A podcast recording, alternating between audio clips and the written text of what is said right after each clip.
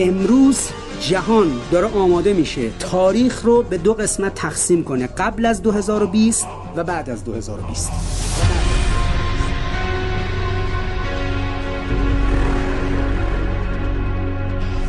این قبل از 2020 چیست؟ اوج امپراتوری و تمدن غرب.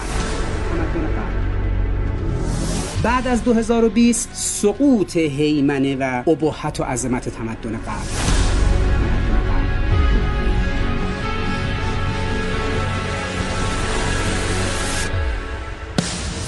کجا این تبلورش خودشو نشون داد؟ غیر از فروپاشی اقتصادیش و 24 تریلیون دلار بدهی آمریکا. غیر از چالش اصلی آمریکا در مسئله کووید 19 و اینکه بیشترین آلوده و بیشترین تلفات مربوط به آمریکای ابرقدرت انگلیس ابرقدرت اسپانیا و ایتالیای ابرقدرت فرانسه و آلمان ابرقدرت بود. هنوز در جامعه آمریکا و جامعه انگلیس و در تمدن غرب ریسیزم و نجات پرستی حرف اصلی رو می‌زنه.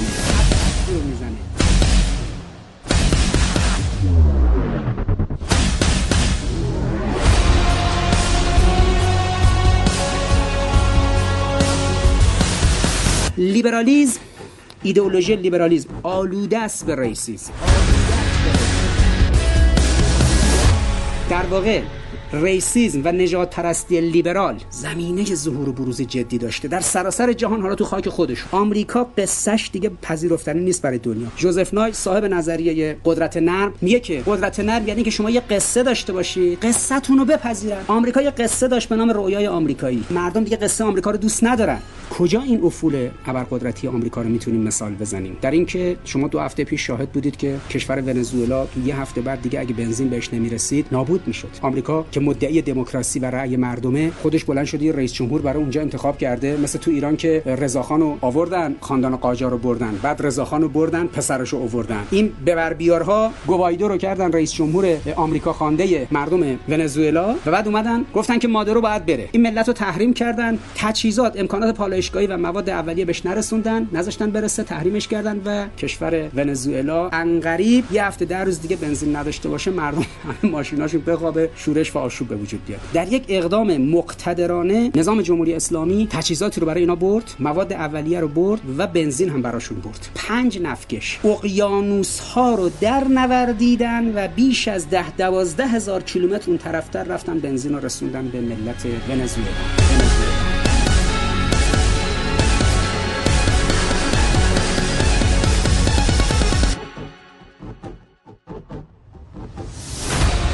برای شما اینجوری مقایسه کنم. در 1366 آمریکا یک super tanker نفکش رو در خلیج فارس اسکورت می‌کرد. طرحش بازدارندگی بود. با چند تا ناو جنگی این کشتی بریجتون رو نفکش بریجتون رو اسکورت کرد که این نفکش برسه به کویت و ایران نتونه اینو بزنه. اسکورت می‌کردن نفکش رو. ایران توسط شهید نادر مهدوی و شهید گرد و پاسداری بچهای دیگه همه این شهدایی که بعداً به شهادت رسیدن اینها رفتن و کشتی بریجتون رو جلو چشم ناوهای آمریکایی با مین منهدم کردیم. ما برای اینکه سوپر تانکرهای نفکش رو اعزام کردیم سمت کشور ونزوئلا که از خلیج فارس برن تو دریای ماکران از اونجا برن دریای عربی از اونجا برن تنگه باب المندب برن تو دریای سرخ کانال سوئز رد کنن برن مدیترانه. کل مدیترانه رو از زیر گوش اروپایی رد کنن از تنگه جبل تاریخ که دست انگلیس جنوب اسپانیا عبور کنن و طی کنن زیر گوش آمریکا و پایین دریای کارائیب برن به ونزوئلا برسن. ما یه دونه ناو برای اسکورت اینا نذاشتیم. جمهوری اسلامی از مرحله deterrence و بازدارندگی رسیده به مرحله preemptive